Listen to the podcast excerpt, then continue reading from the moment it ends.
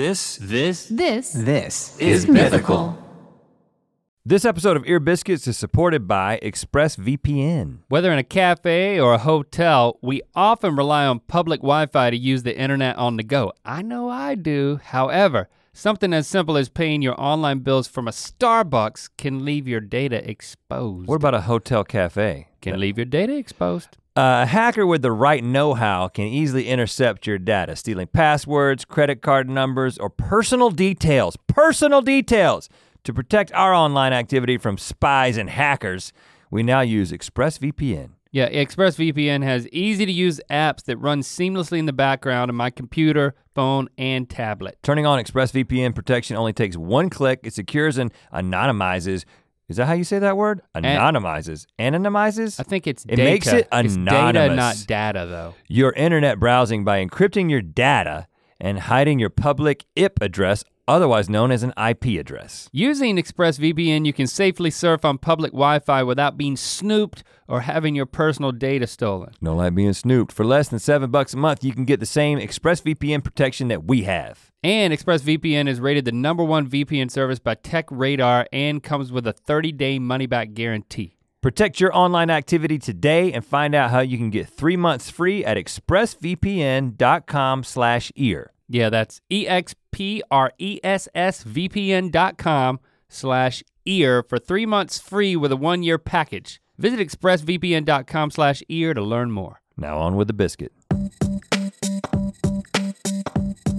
Welcome to Ear Biscuits. I'm Link. And I'm Rhett. This week at the Round Table of Dim Lighting, we are exploring the question, is privacy dead? And do we even care? Wow, wow. It could get philosophical, it could get intimate. How private are we going to get? You know, what kind of privates well, are we talking about here? I I'm think sorry, it, I mean, wh- how, how, how public are we gonna get about our private? Privacy, about our privacy. Yeah. Um, let's jump right into it. Jump, jump, jump. It all started. Good morning, by the way. Good we're, morning, man. We're recording this one in the morning. I, but you I, already knew that when you looked at my face. And, and or listen to my voice, which is a, my voice gets a little bit lower. Starts a little bit lower. And then by the by the end of the day, you talk like Mickey Mouse. Yeah. A lot of times you don't. You can know. We never uh, record after four p m because he's full Mickey Mouse by that point. it's it's kind of like counting the, the rings on a tree. Yeah, yeah, yeah. And listening I've to, been awake li- for twelve hours. Listening to my voice over the course of the day. Um, I don't know physiologically it, that, what's happening there. It's like a sundial more than tree rings. They're stretching. It lets you know what no, time it is. They're not stretching, they're constricting because tighter vocal cords would make higher sounds. Everything on me gets tighter over the course of the day. Uh-oh. Like I hop out of bed and it's everything's pretty tight and then I, you know, I loosen up pretty quickly and then it's just- Immediately a, starts getting tight just, again. It's just like slowly turning the guitar knobs. What are those knobs called? Uh, tuning knobs. So I said let's let's jump right into it and That's then we didn't. That's what moisturizer's for though. If you do a full body moisturizer every thirty to forty-five minutes, you stay loose all day. Don't you know when I step out, this talk, speaking of privacy, when I go into the loft. You're lotioning? I go into the lotion loft. The lotion loft. Oh, God. There, there's a happen? lot more conjecture about what's in our loft after the yeah, L T A T yeah. where- The money man's men uh, went up there and- They they came back who down. Who knows what they did. Well, they know, but they're not allowed to say publicly. Alex, Alex was bloody. Uh, again, that goes back to um, the privacy. So, so this uh, this might get heavy, um, or it might not. But that's a teaser. It might get scary. I, I I'm, I'm, I'm, I'm yeah. curious if safe bet I am going to get scared because I've avoided this question actively. I just don't like to engage mentally in things that I think will make me have to change my life, my practices, or more importantly, make me more anxious. I don't know. I, I don't need to. I don't need to get tighter than I already am. Loosen By the up, end of man. the day, I would. I'd sound like a chipmunk. Right. That's even worse than Mickey. Mm-hmm. It all started because my doorbell was broken. Oh gosh. Um, when I bought the house that we have lived in for years, the doorbell worked. But what I didn't really understand was that the doorbell was, it was just a, uh, it was a remote doorbell. It wasn't um, What's that? That's too much clicking. Is that is that your... that Are you his, hitting one space bar again and again? That was click, his click, elbow. Click, click, click, that click, was click. his elbow. He's got tennis elbow. Okay, now I feel like I have to apologize for putting you on the spot, Jacob. Jacob's over oh, there hitting the space bar. But you didn't even have bar. to say who it was. And Jacob's over there hitting the space bar again and again. I'm trying to talk about my my damn doorbell. It could have been anybody. I'm trying to emulate the doorbell. Yeah, that that is, a, you're exactly right. When people would press my doorbell, that's what would happen. It'd be like pressing a space bar with the computers off. Well, I've, and I think I may have talked about this before, but many times in the past few years that you've been living at this house, I've showed up at your house, r- rung the doorbell, and I didn't hear anything. And then started to beat on the door and then beat on the window. And then I start trying to figure out how to get into your backyard. Cause you know I'm in there and you know that I'm expecting you most. Right, likely. Cause you're like, be there at eight thirty. And I, then I am there at eight thirty. And you're like, oh, we didn't hear it. Yeah. Oh yeah, you didn't hear it cause it didn't work. It causes problems. You, first of all, there was a twenty-four to thirty-six month period where you defended the doorbell. And you were like, well, it usually works. It, but a doorbell yeah. that usually works doesn't always work. Yeah, it's the time that it doesn't work that is worth paying attention to. And if you got a a, bo- a package that needs to be signed for, and then they walk yeah. away with it, forget about now it. Now it's now it's impacting me, brother. Now you got to go to the shipping center. This is not just or fill out some form ticking I'm, off the person at the front door. This is ticking off the person on the other side of the door, me. And they're beat you beating on my. beating on my window and stuff. It's like, you yeah. can break my window yeah. down, man. Might have loosened it up. You've gotten you've gotten legitimately angry at my doorbell. Or I, me. I got legitimately angry at you. I don't get angry at inanimate objects. That's a lie. I get angry at the people behind them. So when you when you in high school were taken out of the basketball game and you kicked the bleachers. I wasn't mad at the bleachers. You weren't mad at the That's bleachers. That's a ridiculous assessment. Right, you I were was mad, mad at, at yourself. my coach. No. You were mad, mad at, at the who, coach. Rat? Who, rat? I was mad at the coach. Yourself. The coach. And you broke your- you Coach broke Gage. Your, you broke your toe. Then I was mad at myself. So- I was mad at myself after see, I broke my toe. All of this was a was a ruse just to get you to admit that like you've got, you still got some baggage. you're, you're, you're bringing up my anger issues from age seventeen. So I decided yeah. I'm gonna get a doorbell and I, I heard about, I mean there's lots of doorbells on the market. I got the Nest thermostat, not a sponsor. And I saw some, an advertisement for the Nest doorbell. I think it's called Hello, I can't remember. But it's a, it's a, it's a camera that then when somebody rings it, even if you're not at home, you can see on your phone, you can see a video and you can talk yeah. to them. And if you don't, if it's, if it's a burglar, again, I'm not trying to sell this thing. It, they sold me on it and I bought it. And this is the same functionality of the Ring doorbell, but a different thing. Company, I guess. Right? Yeah, different company. Okay.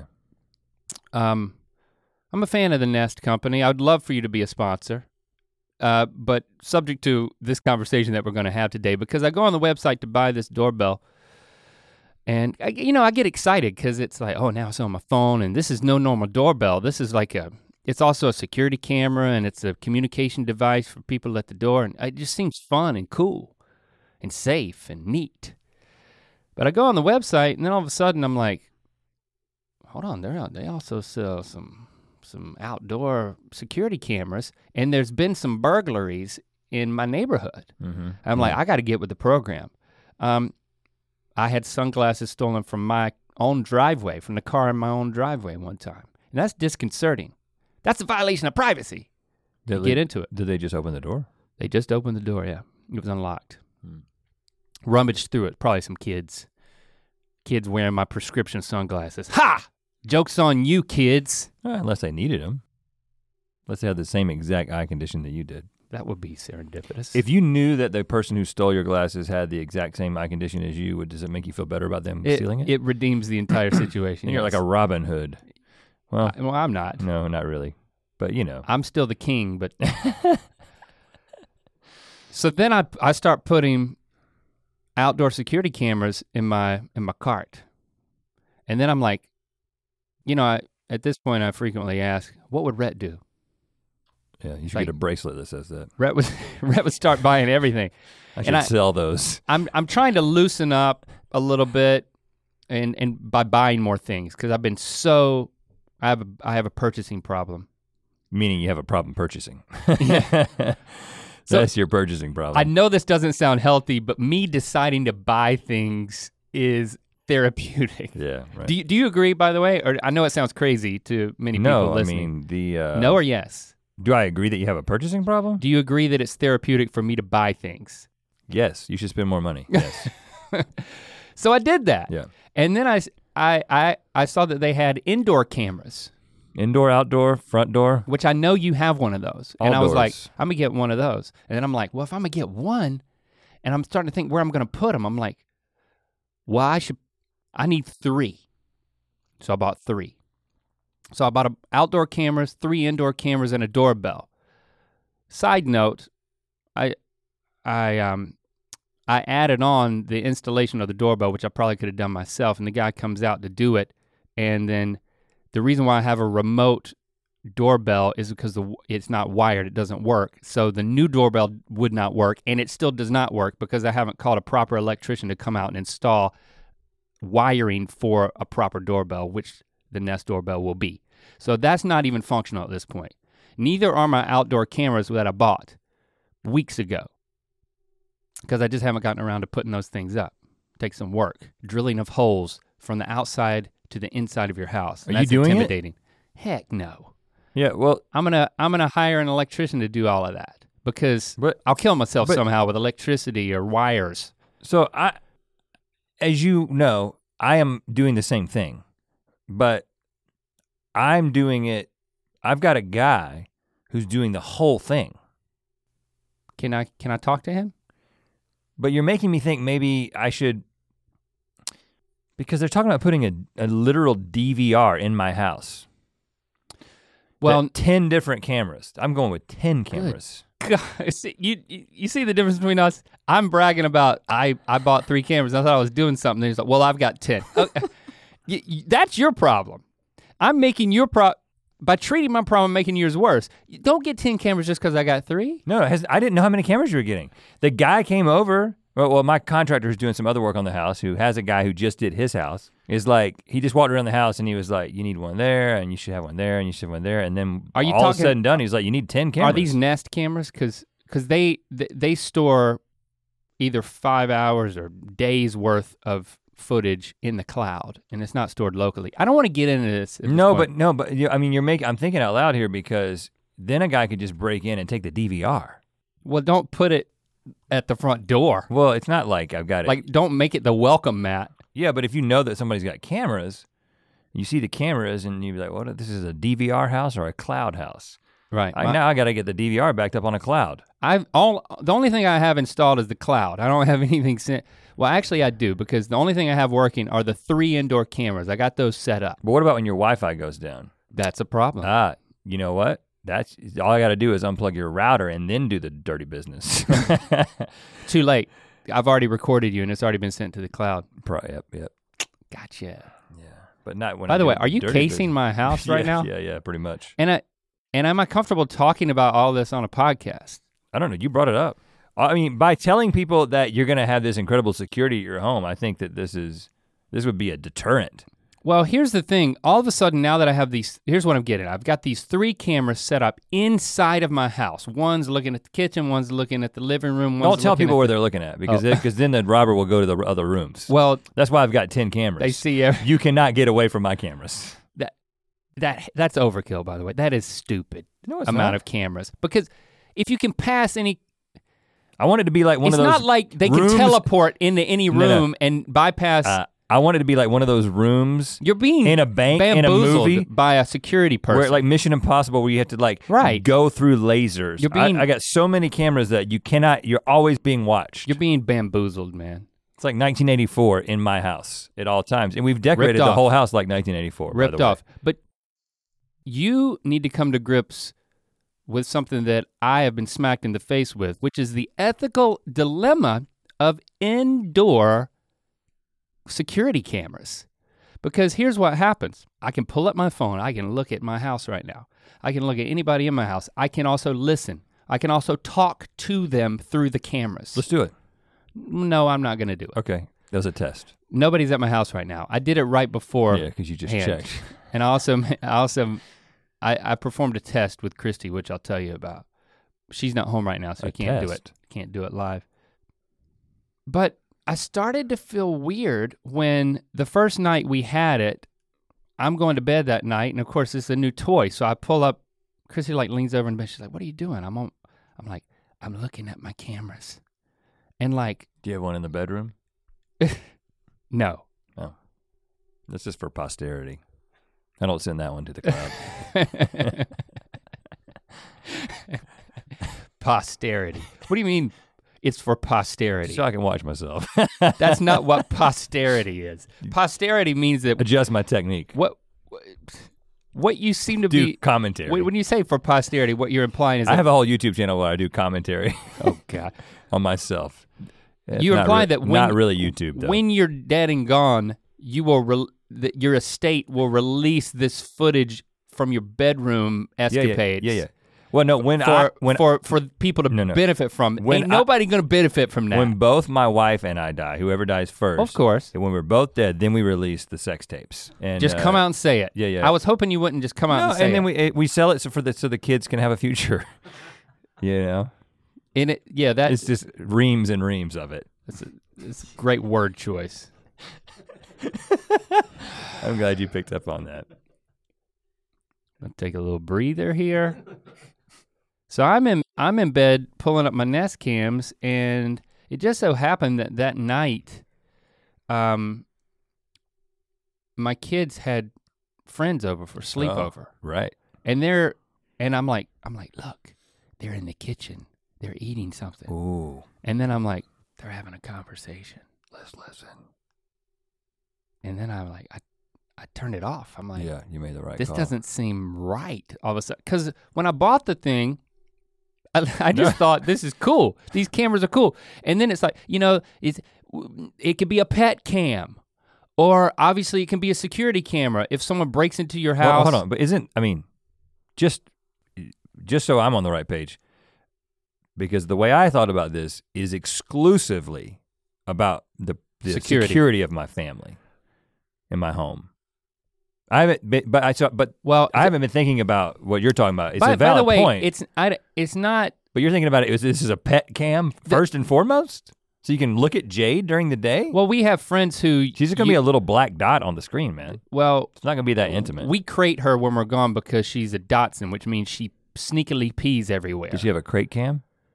No. Put a Nest cam right in the crate if you want to get a close up. So I don't even need it as a pet cam. I don't know why I bought these cameras because having.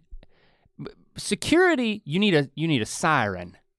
You need a alarm. Well, you gotta have one of those too. I've got and one of those already. The reason why you have cameras is to catch these boogers and, and jail them. Like get a facial identification of these people. Yeah. So it's not it's not as much about safety as it is about justice. And I could be wrong about that. You can talk on it and say, hey, get out of my house, and they'll pr- they'll run away. It's a deterrent so as it, well. It, it, when people see that you've got added ten cameras. Well, if they see like, all well, ten I'm of them. I'm gonna go to the house that doesn't have any cameras. Again, if they see all ten of them, it's too late. But you. It, I got ten because typically if they're gonna like shoot out the cameras, they've only got eight bullets. And I also. Th- then there's two cameras that are still there. I also justified the camera as My kid, my kids are of an age now that sometimes, not every time, but given certain circumstances, we can, Chrissy and I can leave the kids alone at home, you know? Yeah, yeah. I mean, Lilly and Lincoln are responsible to take care of themselves and Lando. Right. Same is true at your house, right? Yep. So, but it's nice to know you can kind of check on them and see what's up, and there's a level of accountability there.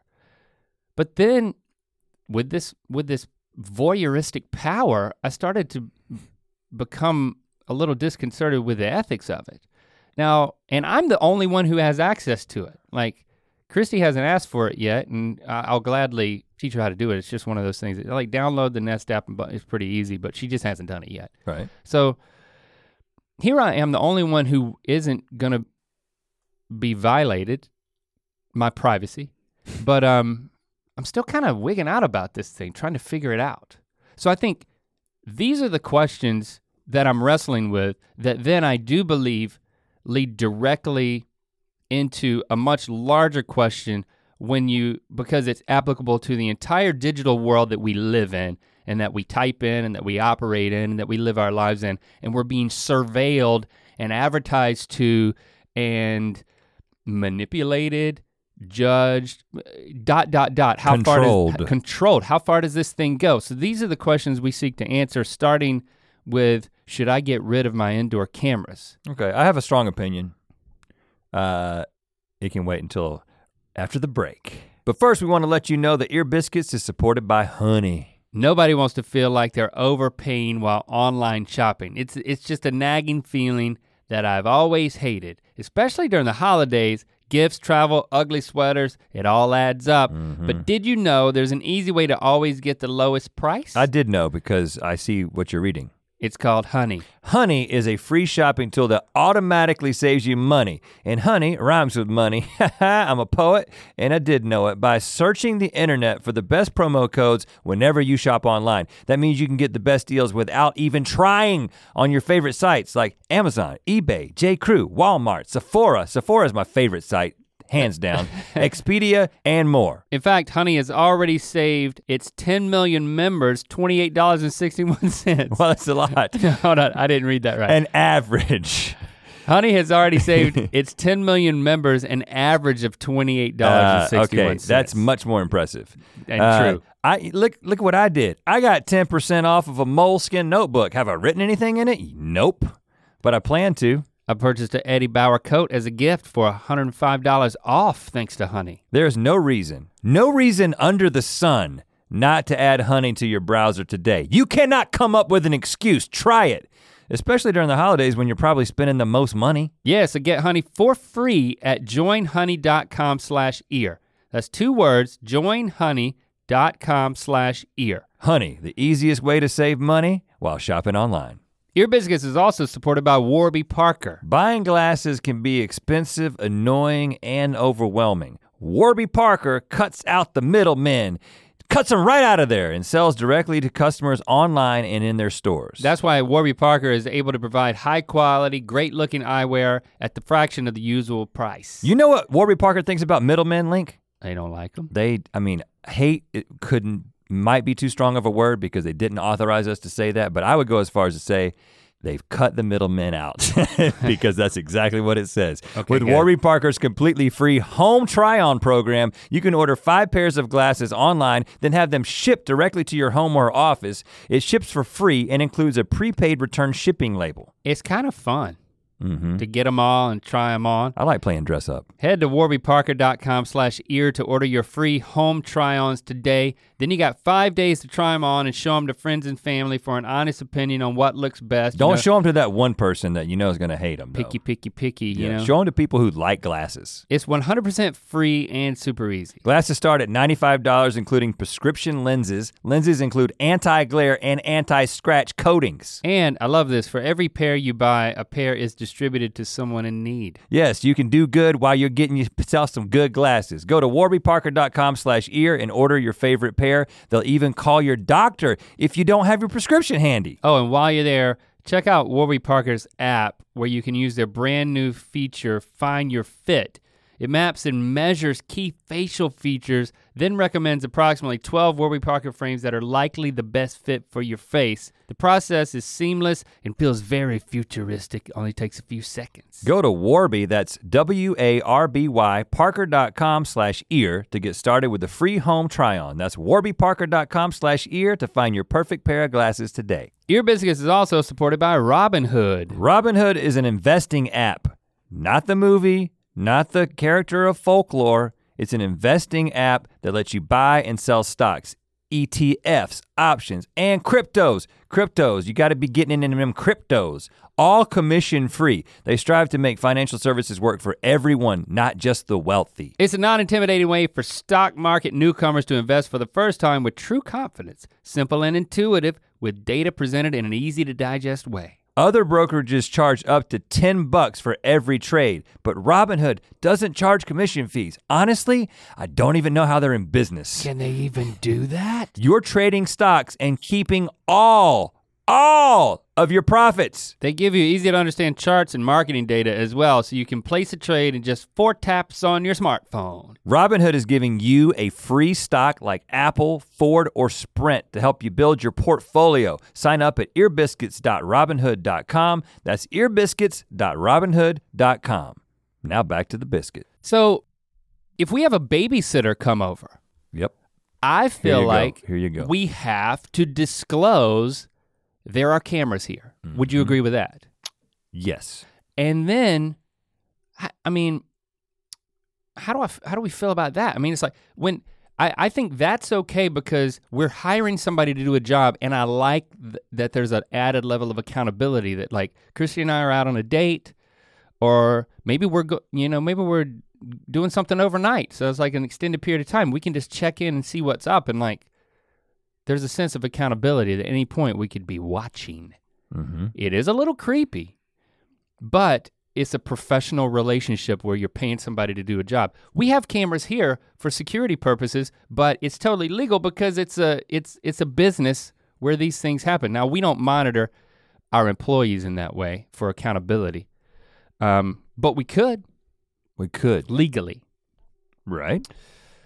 And I guess that applies at home too. I shouldn't say guess, I'm, I assert that that's the truth.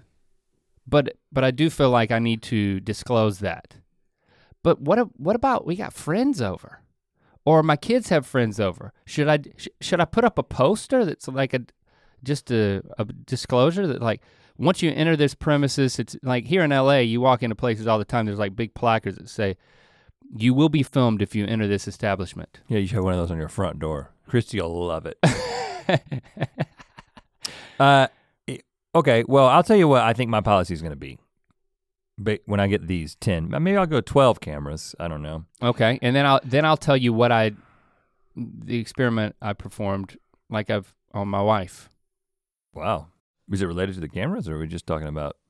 Well, it depends on what you're about to say. Okay, uh, so I think that, the obviously, like I said, the, the primary purpose of the cameras in my mind is to serve as, to, to protect the, not the privacy, but the security, to ensure the security of my family and my belongings. And so therefore, it is primarily a deterrent uh, because any, any would-be booger, as you said, is going to see that there are cameras. There's gonna be cameras on the outside, there's gonna be cameras on the inside, a total of ten. And, and then I think that the secondary purpose is in the case of an incident, it is a record, like you said, for identification purposes. For me, that is the sole purpose of the cameras. Now, I do think that you should tell anyone, anybody who's watching your kids, you should be like, yeah, we've got cameras. Anybody who's a friend, usually you're gonna be in their presence. If it was a friend who was coming to like house sit, be like, hey, there's cameras, just so you know. I would probably also say the next part of my personal policy, which is, as a rule, I do not randomly review the footage or watch the footage for entertainment or voyeuristic purposes. Just so you know, the purpose you, of the but cameras. But you have to trust me on that. The per, yeah, you do have to trust me. But the purpose of the cameras is for surveillance, uh, is a deterrent, and and then a record. But but not so. I guess not for constant surveillance. That I of my family or friends or anybody who's legally in the house. Now, in the case where there is some sort of incident, okay, for instance, the other day, um, I get a call from Lindsay who was watching uh, the kids and, and does sometimes and does some stuff for us. And uh, she's like, Shepherd and Locke just had a pretty intense fight. There was a punch. Uh, I mean, there was a punch from Shepherd to Locke. Locke's not gonna punch Shepherd. A ten-year-old punching a fourteen-year-old.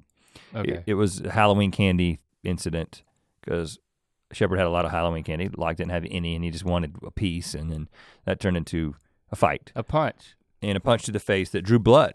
Oh. Okay, I mean, they're McLaughlins, this kind blood of stuff Blood from happens. Where, the lip or the nose? The nose. Oh God, um, punch him in the nose. Yeah, you know, you can, I what mean. Ca- what piece of candy was this? I don't know. You probably, don't even know? Probably butterscotch. Well, did you review no, the footage or not? Exactly. So now in the case that there is a discrepancy in their accounts of the of the events. Oh yeah. Then I feel like in those cases, I will have every right, once these cameras are installed, to review the tape. Did you review the tape? No, I have, they're not installed yet. Oh, dang it. They're gonna be installed any day now. That's the thing you want. For entertainment purposes, you want to see, you know, Shepherd punch Locke, right? Uh, yeah, and so uh, I would do it out of curiosity, yeah, I would watch it, but I would also be like, you know, I might coach Shepherd on his technique, or I might just say- It's in the hips, I think. I might say, guys, listen, this is ridiculous. Look at what you, look at yourselves. Listen and look at what you did. Showing them, and even like when a kid pitches a fit, when a kid is being a typical ass like they can be sometimes, or maybe when I'm being an ass. Oh, yep. Jesse uh-huh. could say, a lot of times she's like, you said this, I'm sure of it. Oh, yes. We can go to the tape that now. Happens. And, and so, I hadn't thought of this. So uh, to me- Argument it, settlement. Again, I haven't employed this yet because I, ha- I don't have it in my house, but to me that is the only time in which we can go to the tape when yes. the, the, the involved parties, if it's two adults, if it's me and Jesse, I think we both have to agree that we're gonna go to the, t- we're gonna go to the tape. Uh-huh.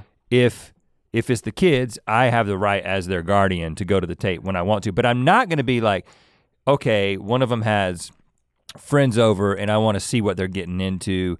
And that's, then a, that's a violation one of them of has privacy. A girlfriend over and I wanna see what they're getting into. At that point, I think the fact that there are cameras will probably serve as a deterrent, knowing that You, there's not a corner of my house you can go to that you're not you know, under surveillance, which is actually not true. That's not that's not the case, but I'm not gonna tell you where the secret corners are.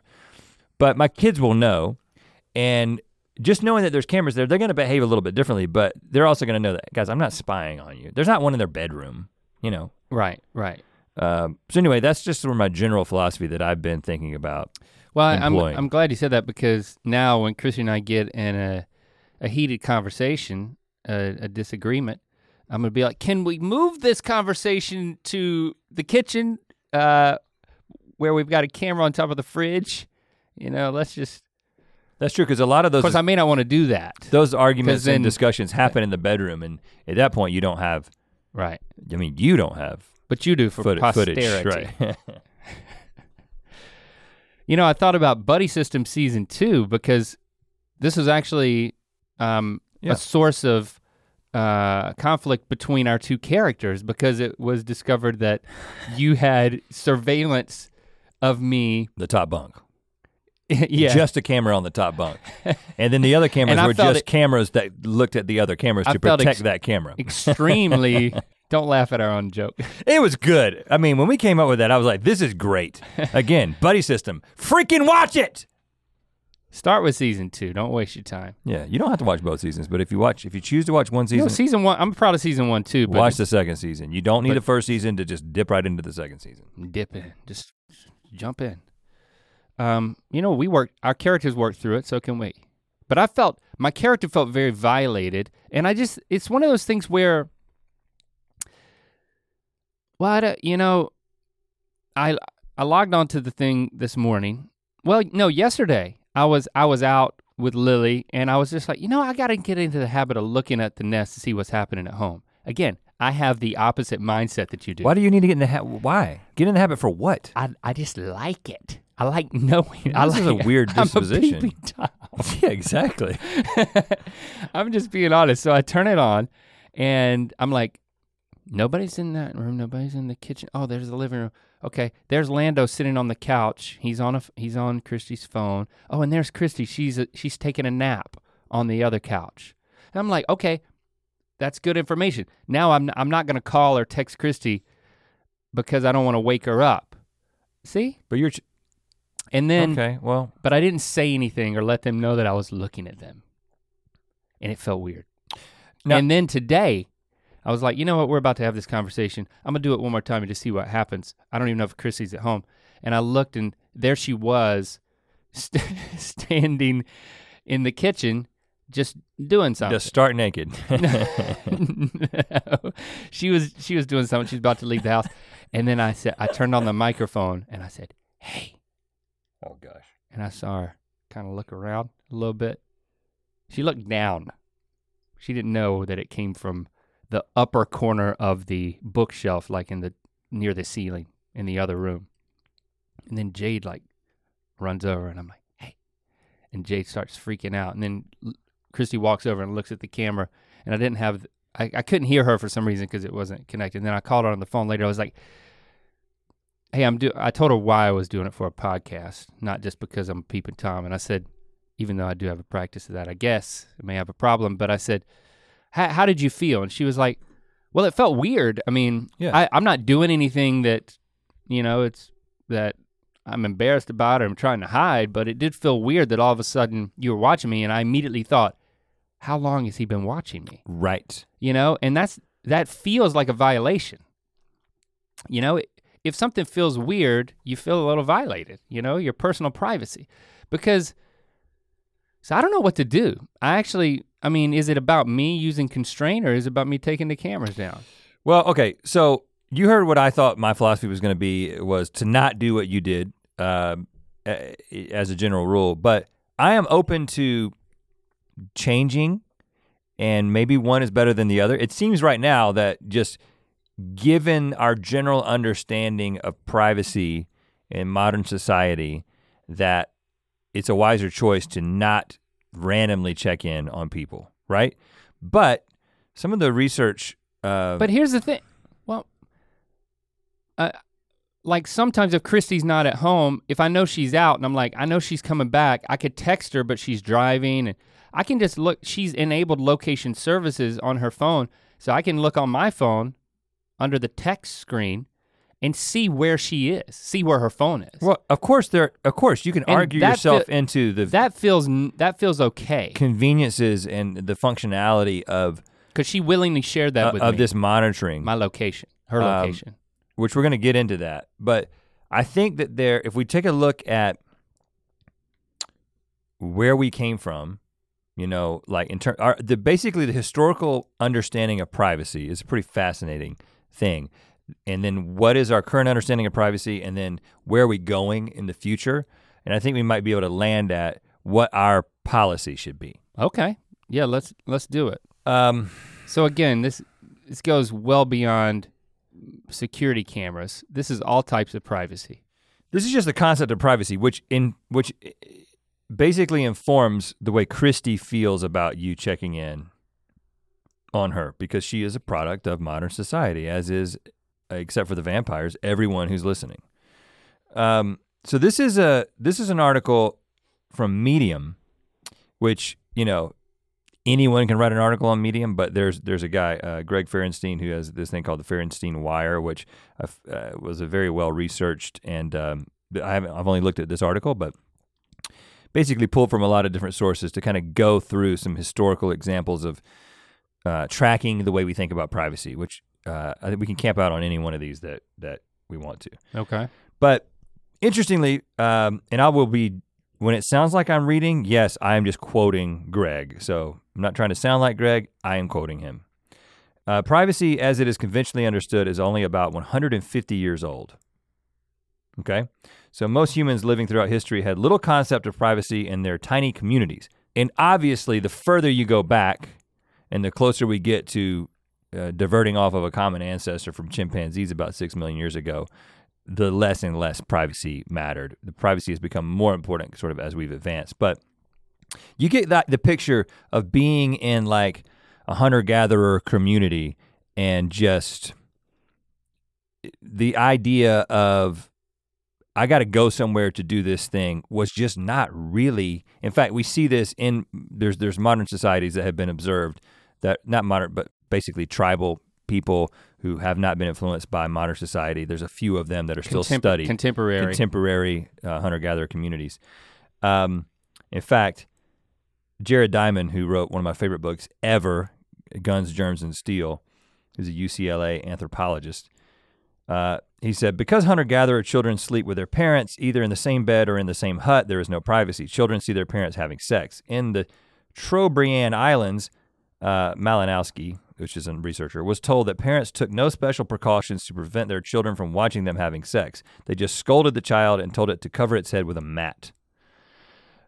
Well, I I, I think about, I remember watching Dances with Wolves, and, mm-hmm. and there's that there's that scene with the, all they had was a rug, a bearskin, well, a bearskin coat of some sort, a bearskin, I'll just leave it at that. A bear skin covered their bare skins. Right.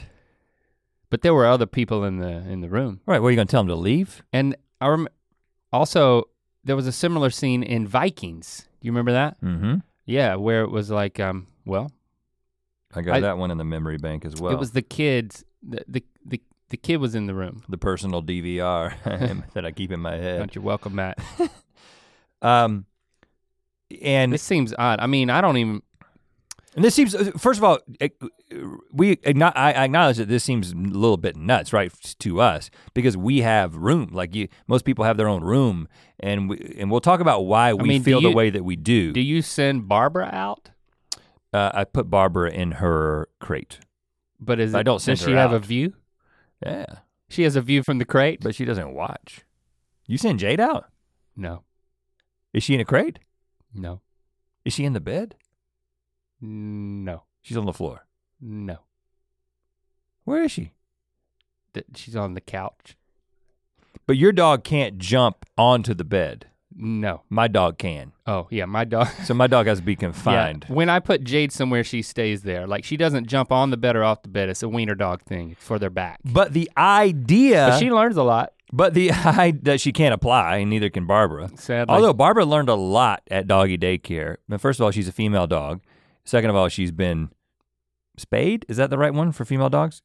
Uh, Fix, fixed. And, uh, but she learned something from some buddies at the that the at, uh, the place where they stay, because we got her this little stuffed dog that actually looks a lot like Barbara, and she humps it. What? What? What is yeah. the what is the canine psychology of a? She's like, I've seen my buddies doing this. Let's see how it is. She doesn't know what she's doing. She's just she's just doing hip gyrations. You don't have to do it. Well, no one knows that I did that except those who watched on video. And I didn't really do it, I just went like this. Um, anyway, so you, you you can learn a lot. Your dog is learning a lot, that's all I'm saying. Just depending on how much you're gyrating. So, but but the one one thing I will- Wouldn't that be embarrassing if like we have friends over and it's like, what is your dog doing over there? It's like- Imitating me. Oh, that's- uh, That's a special, He's, that's a, that's a patented move that I thought only, oh gosh. See, see, we're very, I mean, it's it's interesting what's happening now. We're being so public with something so private, our wives would probably kill us. Well, people feel, this conversation. It's, it's making people but feel the, uncomfortable. But the fact is, yeah, we're just making, if you feel uncomfortable right now, um, that's that's That's on you, because we used to be hunter-gatherers that fact it was just a it was just part of existence. And now we live in a place Public where existence, you gotta almost. you gotta make sure that the door is locked, because God forbid your kids walk in on you and all of a sudden their lives are ruined because they see the way that they were made. Really? I mean, that's the way we think about it now. And that is a distinctly modern understanding don't, of privacy. It, but don't act like you wouldn't feel weird if that I would happened. Obviously feel weird because I'm a product of modern society. Okay. Uh, speaking of that, exactly. In medieval times, which is not that long ago, um, newlyweds climbed into bed before the eyes of family and friends, and the next day exhibit the sheets as proof that the marriage had been consummated. That is from Georges Duby, editor of A History of Private Life. I think that was less about privacy and more about something else, like something about consummation. There was probably like some sort of legal ramifications of that. That like that was that was actually what marriage made. Regardless of the reasons for it, the the practice was, and there's actually a painting associated with this particular quote in this article. Um, it basically shows a couple in the bed, and now they did have like the sheets, the the curtains around the bed, but then the family was all standing outside the bed, and then the couple is getting ready to do it in the bed. Um, again. Individual beds are a modern invention. Uh, for most of history, it wasn't uncommon for there to be one large bed, not most most of history there wasn't a bed, but since there's been beds, it wasn't uncommon for there to be one large bed where everyone slept. That includes the entire family, some servants, and even guests. Where else you gonna sleep? We've got a bed. Um, and I don't necessarily know what all was going on in the bed, but this idea of personal space and privacy is something that was not natural. In fact, the way that uh, Greg puts it is transparency is humanity's natural state. What's the weirdest bedding down situation you've ever been in? Probably just sharing a bed with, you know, a friend at a hotel. I think. I mean, we, we've had to do we've that, done that. In, in desperate times. Um, led to many altercations. Yeah, we have different sleeping styles. I sleep with reckless abandon, as I have gone on record in saying. And when I sleep by myself, I go all over the place, but when I sleep, um, and when I sleep in a bed with my wife, I kind of go all over the place. When I slept in a bed with you. You're like a rotten log. I just stay completely still, no contact. It's like, and it's like it would subconsciously just stay with me the entire night. We don't do that anymore. We're that successful. That's right, we get our own rooms. That's why we do this, so we can travel and have our own rooms. That's why we have ads.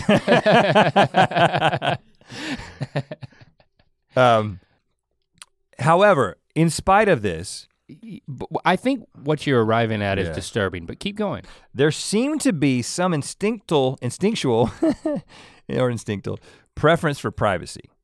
Uh, so it wasn't uncommon for people to choose to have sex outdoors. And I, I realize we're talking about having sex a lot, but I think that that is the most intimate thing that you can do in the con- in the presence of other people. So that's why Greg used it quite a bit to help illustrate privacy. Uh, He's also a freak. People choosing Greg, to have sex outdoors rather than in the same room, if possible. So in Dances with Wolves, if, uh, if it wasn't too cold, you might go outside, but that doesn't mean- To dance with the wolf. You know, it, exactly. It doesn't mean that you're not, they didn't choose to not have sex. Like, I think that in certain situations, okay, for instance, let's just say that you, and I don't, and I'm gonna quit using us and our wives as examples, just for the reason you pointed out earlier. I don't wanna get them too riled up. Too late. But let's just say you are a couple and you go on a trip with another couple and you are in a financial situation that necessitates sharing a hotel room. Oh, now you're talking about Fargo. Uh, yeah, I don't really remember this scene. Uh, two double beds, one hotel room, four people. Right. And then- Two, two couples. The question for you, listener, is, you know, are you going to abstain from yes. hanky panky? Yes. Yeah, most, I would go but as far you... as to say ninety-five percent of modern people in the Western world would say- For one night, sure. I mean, like, oh, we was, don't have, yeah, we don't have to do it tonight. Th- if this was the living arrangement forever, we might have to start having a discussion and and and purchase a bunch of earplugs and I don't know a uh, a divider. And I'm gonna I want to kind of rifle through a few of this few of these things just to kind of quickly catch us up to modern society because I think this is when the when the conversation gets very interesting. Um, so what changed? Why do we think differently about this now? Well, so while transparency is humanity's natural state, there has always been a preference for privacy, but there wasn't a um, logistical opportunity often. Mm-hmm. Does that make sense? Yeah. So if you're if you Pri- could practically if you could, speaking, if it was you could very press hard to a be button private and have your own room, you would have done it, but we didn't have that. We didn't. That's not how we we lived. Uh, but the invention of the printing press, again, this is, you know, I'm sure Greg has, is drawing on a lot of sources, but this is Greg's thoughts, and I tend to agree. The invention of the printing press laid the foundation for privacy. Uh, as it, you could hide behind it. As it allowed personal and it private- was a big machine. Contemplation of writings, most often religious ones like the Bible. However, this was an elite luxury. So, meaning that having some time, because there used to be like, if you were gonna be, be read something, and which was usually done in the context of a religious setting, there was a public reading and you would all kind of gather around and listen. But now with the printing press, we can take these writings and we can go and we can contemplate on them in private. And actually the concept of the private life and what's going on privately, uh, again, a lot of this happened in a religious context, but there was also the concept of confession, which Uh, wasn't always a thing, but the idea that you were gonna go and confess something to a priest, at least in the context of the Catholic Church, and that was an acknowledgement that there was a private life and there was an internal morality that needed to be brought into public, but it was this concept of like, I've got things that I'm thinking about, I've got things that I'm reading on my own, I've got time that I'm spending alone and I'm contemplating things and I am planning things and I may be thinking things and I'm dealing with things on my own and I'm gonna, but they wanted to kind of bring that back to to have it dealt with. But you started to get this idea that there's there is something that I can kind of separate but myself. But you'd go from. Into a closet and you'd shut the door and you'd talk through a screen. Right. At a priest about it. Developing uh, understanding of infectious diseases also necessitated private beds in hospitals because before they had individual- Spread a disease, in, okay. In, individual beds in hospitals, they had communal beds in hospitals. Why do it any differently in the hospital? So you basically had a bed with a bunch of sick people in it and they started noticing everybody's getting sick in these beds. Let's have a clean individual bed. And that's when the concept of the individual bed really started to take off for a lot, for a lot of people. Um, But then it starts to enter into writing and thought. And again, this is incredibly recent. This is like literally less than a second ago in the in, in you know the, the timeline the of human of existence. existence. The Industrial Revolution uh, pushed it even further. Uh, so basically, the material and moral well-being of workers depend, the health of the public, and the security of society depend on each family's living in a separate, healthy, and convenient home, which it may purchase. And this is a speaker at the eighteen seventy-six International Hygiene Council or Hygiene Congress in Brussels, which was one of my favorite historical events. So that was when they started saying, everybody should have their own house, which led to everybody should have their own room in the house, which is a kind of a later concept. You kind of start getting that in like forties, fifties, like post-war, sixties. And of course now. You the, gotta have your own T V in your room. Right.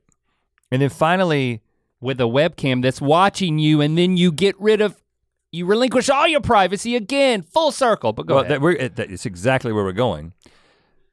And the final oh, thing yeah. that until we get up to um, kind of where we're at now, the legal concept of the right to privacy uh, in the Harvard Law Review in eighteen ninety, it was written, the intensity and complexity of life attendant upon advancing civilization have rendered necessary some retreat from the world, and man, under the refining influence of culture, has become more sensitive to publicity, so that solitude and privacy have become more essential to the individual, but modern enterprise and invention have, through invasions upon his privacy, subjected him to mental pain and distress far greater than could be inflicted by mere bodily injury. So this was the beginning of the recognition that a violation we, of privacy is a true violation. We've got to stand for our right to privacy because as we begin to introduce modern enterprise and invention, they begin to invade privacy. But there's another thing about us as humans. Not only is, so transparency is the natural state, but we began to fall in love with privacy because when we can make the choice to choose privacy, we will do it, as has been demonstrated by history. But we have a problem. We value convenience over privacy. So obviously you've got modern examples of just like choosing to do online banking and stuff like that. And and that, that brings me to, I mean, the Time article I was reading details what researchers call the privacy paradox, which is we care so much about our privacy, yet we keep giving our information away. And it says we do it because we reason that our future self will probably suffer no consequences. We figure that the worst that will likely happen is we feel kind of violated by all the corporate algorithms and maybe the government tracking us along with everything else, but it's worth it because we get to use the app or we get to buy the thing so quickly or we get to enjoy the entertainment or we get to connect with people or we get to share something and get boosted in our ego zone in a digital sphere, you know? And all, meanwhile, the-, the So com- it's it's not, the we care about it, but it's it's we care about convenience, connectivity, dot, dot, dot, a lot more. And the people who have all the money and all the power, the corporations, they know that this is the way that we are. And that's why they, got us they, by the... they continue to give us the conveniences and they continue to, uh, to whatever degree, we can talk about what the degree is, uh, track us and listen to us and understand the things that we like and that we search for to begin to develop a profile of us as, as individuals so they can then turn around and sell stuff to us. According to C B S News article, Google has said it has access to, quote, quoting Google, seventy percent of credit and debit card transactions in the United States. Mm-hmm. According to the author of one study, Again, this is still the C B S News article. Google has trackers on seventy-six percent of websites, while Facebook watches us on twenty-three percent of sites. Um, and you can- This is That's about six or nine months old, this article. Who, who knows how much that's changing day to day, but it just gives you an indication of of of how much, how much is being tracked. Well, and so, and you can download, you can actually find, both Facebook and Google provide ways for you to do this. You can find out everything that these companies know about you. And uh, I, I read an article where a guy explains how to do it, and he, and the, I think from Google, he had one hundred fifty gigs of information. Wow. Now, interestingly, uh, and we've talked to our friend who knows a lot about these issues, Um, explained to us that Apple has a very different approach to privacy than either Facebook, Facebook or Google. And as a result, the return that you'll get from Apple when you find out what they know about you, and again, I don't know how to do that, but you can figure it out, is like, it, for him, it was a page. It was just a page. Now, and it's interesting because Apple is, is, is has chosen to say, at least thus far, that we're going to respect your privacy more. And obviously, even to the F B I, that has been a. Uh, obviously, they would be more successful. Maybe it was the C I A. I don't. They would be more successful as a company. They'd have a higher profit if they were taking advantage of the information that's out there. But, but before we and, and and I will add one more thing, because we we're all starting to have this experience of you have a conversation and then you get an ad. And you're like, okay, they are. My phone is listening to my conversations. And and it, it it just, it's uncanny. Even though they will say that they don't. Uh, yeah, because, I mean, Google said, we do not use ambient sound from any device to target ads. This is still the C B S News article. Uh, Facebook had previously said, we show ads based on people's interest and other profile information, not what you're talking out loud about. There are sites, though, there are apps that do listen, and you can control what the, the the microphone on your device is is allowed is allowing access to, but the and amount people of who they know, don't even need to do it. There's so that would be so much data if they were constantly listening. They don't have to do that. The, the computers are so smart with all of your just your digital footprint that it can predict things that you want and and. and know so much about your your spending and your yeah, your I mean, salary and Instagram, everything where you are. Instagram that they knows don't, me They don't need so to well. listen. They don't need to listen, and but it's just a testimony to how effective they are that you're convinced that they're listening. Yeah. And and maybe I'm wrong, but I don't even, I'm, I think I'm right, and, a, and I think that's a stronger point, that they know that much and they're not even listening to the audio. But, that, that's even scarier to but me. They, I mean, but their devices like Alexa or they are listening.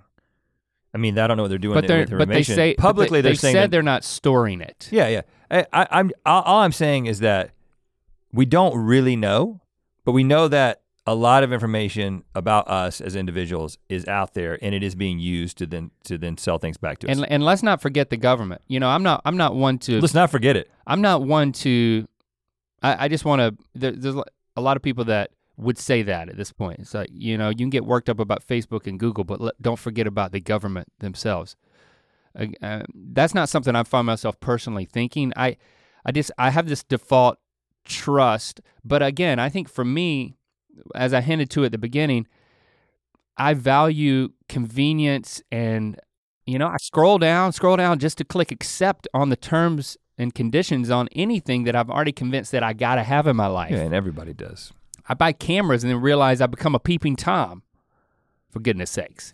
It, you know, it's um, it's just, I'm being facetious at that, you know, but uh, I am not a peeping Tom. Well, let, let's get let's get back to that because, okay, you being a peeping Tom, no. Uh, backing up just a little bit, this is not a modern concept. Like uh, there were some examples in, in, in uh, Greg's article about us beginning to, out of convenience, sort of say, oh, yeah, privacy is not that important. Postcards, you know, postcards invented in the early uh, twentieth century. People started using them like crazy, and they would write very personal and intimate things on these things that could be read by the mailman or anyone who happened to see the postcard. Hmm. Uh, party lines, you know, before there was individual telephone lines, there were party lines, where you basically had a phone for the community and you had to trust that your neighbors were not listening to you, and they were listening to you all the time because all you had to do is pick the phone up. It was just like listening to your sister talk to her boyfriend. It was so easy to do, yeah. But it wasn't just confined to a house, it was within a community. We we have been willing to have intimate conversations via text and via uh, our voices, even knowing that we could be listening to, listened to. It's not a modern invention. So as soon as we began to value privacy, it was being eroded and it was being attacked. And now with, obviously with what's happened with the internet, it's just been accelerated to the point where, in fact, um, a guy named Sam Altman, who is the Loopt co-founder, who is a guy who, who pioneered paid geolocation services, he said the magic age is people born after nineteen eighty-one. That's the cutoff for, for us where we see a big change in privacy settings and user acceptance. So obviously, meaning looser privacy settings and more acceptance of yeah. just willy-nilly just letting it into the ether. Yeah, now we have a pretty high level of paranoia and skepticism. Uh, we're born, I mean, I was born in seventy-seven, you were born in seventy-eight, so we're before the cutoff. Um, but be, given what we do for a living and given our personalities, which is a very we, high value of convenience. Yeah, we, we simulate a much younger age. In, I, I, te- I tend to be a proponent of, like my brother-in-law uh, has historically been very concerned about his privacy when it comes to like online banking. I remember having a, a conversation with him like fifteen years ago where he was making the transition to online banking because it was still something that was happening. Yeah. And he was just like, I just don't feel comfortable with it. It seems like anybody could get, I was like, but here's the thing, there's safety in numbers. It's inevitable, we're all doing it. You can't really function in modern society without doing it. Yeah, your hand is forced. And so then you, ba- and then just recently, his uh, his son is is applying for college, and apparently there is a new service that allows you to create one account and then basically make your applications to a bunch of schools at the same time, as opposed sure. to do what we did, which was like handwrite to the few schools that you wanted to apply to. But if you want to go to fifteen sc- different schools or apply, right? And it it required. Uh, my nephew putting in the birthday and social security number of both parents, and of course himself. Uh-huh. And and my brother-in-law was like, I, I'm not comfortable with this. And again, I said the same thing. I was like, you know what? Anybody who wants your social security number and birthday, who's motivated to get it, can get it. So you. But if you want to keep your kid out of college, then that's on you. You know, it's like, again, your hand is forced and you have to make the decision. So he had to do it, right? Of course. He did it. You made him feel a little bit better about it. I just said, oh, just have a credit monitoring service. He, he here's the thing. I was thing. like, just make sure it's you like, have that. I feel, I feel like, well, I don't have anything to hide. But it, then if you go back to, but it's that moment that your husband comes over the webcam and it's like, hey, that all of a sudden you have this feeling of, how long have you been watching me? That's, you know, it it innately feels like a violation. Now, you've made an argument, a historical argument that it's cultural. Is what I hear you saying. Uh, our it's in our Constitution. Our preoc okay is that an inalienable right? Uh, well, maybe, but okay. Let's let's talk about this. I I just want to. I I my specific question is in tracing privacy. Yeah. Were you making an argument that it's just cultural and that we need to get over it? Because, and I'll just go ahead and state everything, and you can you can okay. you can. revisit any part you want. I have this sense that, you know, I, I just I just can't worry about this stuff. Where our hands are being forced, but if I am gonna worry about something, it's not, t- to me it's not the government, and many people argue, well, that's a big mistake, or it's not Google or Facebook or fill in the blank with whoever other corporation it is, and other people say, well, that's a big mistake. But it's the people who are going to, the bad guys who are gonna steal it and use stuff. But I'm like, even then, what's the worst that can happen? So I'm just like, I just don't wanna worry about it. I wanna live my life. Give me the chip. Give me the pill, whatever it is. You're willing to take the chip, which is so, ha- which is happening in pretty pretty significant numbers in Sweden at this point. Right. Um, so I, I, it's not, I don't wanna talk about the chip per se, but you know, it's like, and maybe you can go even further into the future, but again, so that's where I'm at. yeah, drill in anywhere you want. You're post nineteen eighty-one for all intents and purposes. Um, but are you making an, so did you make the argument, argument, just get over it? Are you with me? I'm not, well, here, here's what I'll say. In some weird, it's just crazy, right? Transparency is the default state, the natural state of humanity. Meaning that we don't have privacy naturally or a desire for privacy uh, to the extent that we do now. But modern invention led to the development of a preoccupation with privacy that then further advancement in a very short period of time, one hundred fifty years, led to the essential complete evisceration of privacy.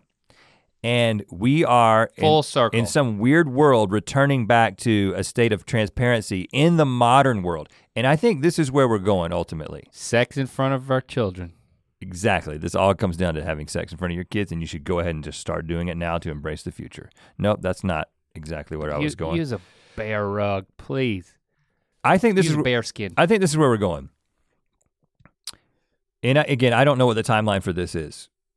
But I think we are going to a place, the technology is leading us to a place. And, liter- and literally the technology will lead us at one point. We've talked about that before. To a place of constant surveillance, constant surveillance. That makes nineteen eighty-four, Orwell's book, look like Child's Play, the movie with Chucky. Which would be a, gr- which would be a great collab. Um, but, we're getting into a place where not only were we gonna be being- uh, nineteen eighty-four starring Ryan Gosling and that puppet from Chucky. Not only are we gonna be in a place where we're being monitored by cameras, but we're gonna be being monitored all, everything down to our thoughts, right? I mean, as soon, I don't know, it, it, I don't know when this is gonna happen, but basically all that's happening in our brain is some uh, electromagnetic signaling and we can't really figure it out yet, but we will be able to at some point. Not in our lifetime, but it will happen. I, I don't believe, I believe that the brain is so complex that that will never happen. I mean, I before before it all implodes on itself. Okay, Ex- that's a fair argument that we that we we die off as a species, but, to, but t- the technology the, is inevitably getting to that place. But it, it even if it's not true, it is helpful to paint that as a worst case scenario and then like, how bad is it? So well, keep going. We are moving, we are essentially moving to a place where we are an organism, right? Which interestingly is where we started from. An organism that we all came from.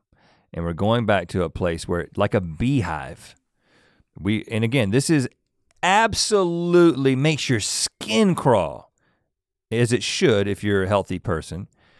Uh, the idea of being in a place where ultimately your thoughts are not even your own, but they're being shared and directed by a collective of intelligence that's not even limited to humans.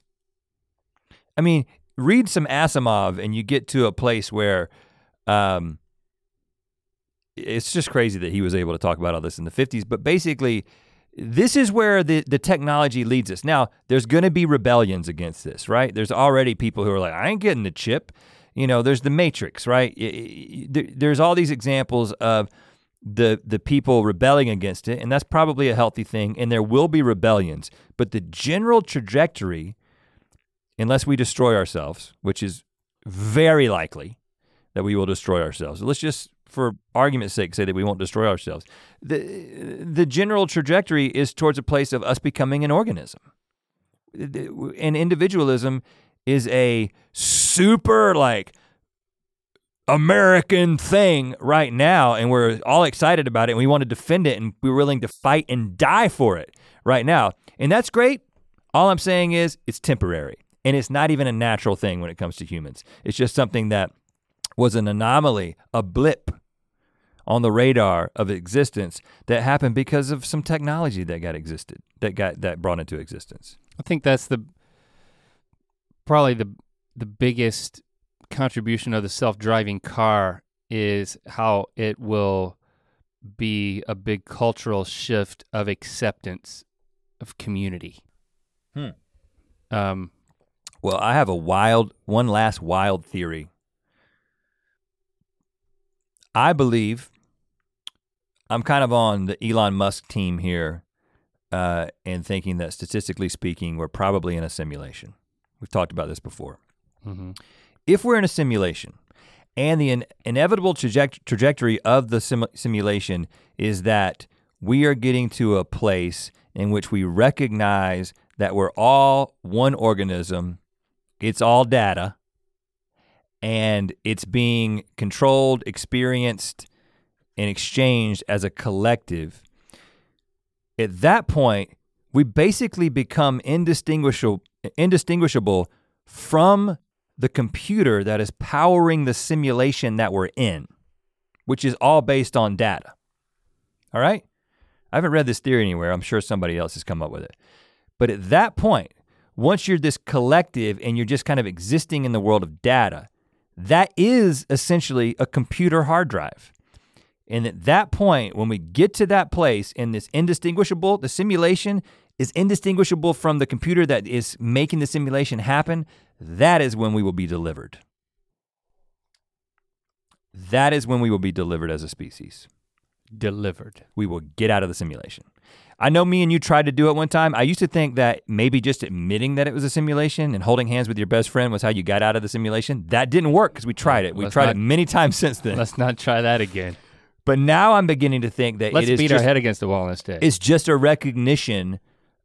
It, you, it's not a recognition. It is an assimilation into the actual data that is making up the simulation. You have to become the data, and once you become the data, you break out of the simulation. That we, is a we di- collectively transform into an eighteen-wheeler. Future. Distant future. An eighteen-wheeler. Yeah, we could also just destroy ourselves and take a, take a chance that the simulation ends at that point. But I don't want to take that chance. So are you, are you in it to win it? So I guess what Caution I'm saying to the is, wind. Well, I guess what I'm privacy saying is, be damned. Temporarily, you. You're doing it for you're doing not, it for the singularity. I'm not going to watch my family and friends because it makes them feel uncomfortable. But in the back of my mind, I know that everyone's gonna be watched eventually. I'll let it come when it's inevitable, but I'm not going to usher it in. And I might be part of the resistance. I'm not saying that I'm not gonna be part of the resistance because Morpheus is really cool. Yeah, I was about to say that. You know I can tell how you switched the, the cool switch, turned on, you were like, well, hold on. Actually, it might be cooler to be on the other side, so I might be part of the resistance. I could tell, I could, I saw when it happened. Yeah, yeah, right, yeah, right. Okay. Whatever is the cool, whatever's the best experience for me, man. You know, at I'm this, selfish. At this point, I'm putting it on you. Hashtag Ear Biscuits, let us know. And you know what? What what I don't want you to do is just rip me a new one for what I for being a peeping Tom. Okay? It's like I yeah. yeah, I'm gonna I'm gonna slow my roll, and as a family we're gonna we're gonna put some ground rules in place, and then we're gonna we're gonna put a we're gonna we're gonna have our own, so to speak, placard on our door. I'm just saying that I'm not really, if you wanna talk to me about it, that's fine. But I that I just said my piece. But then the larger question of how how I am curious how you relate to these issues of privacy. Um, hashtag Ear Biscuits, let us know. Yes. The conversation must continue. And we will be listening.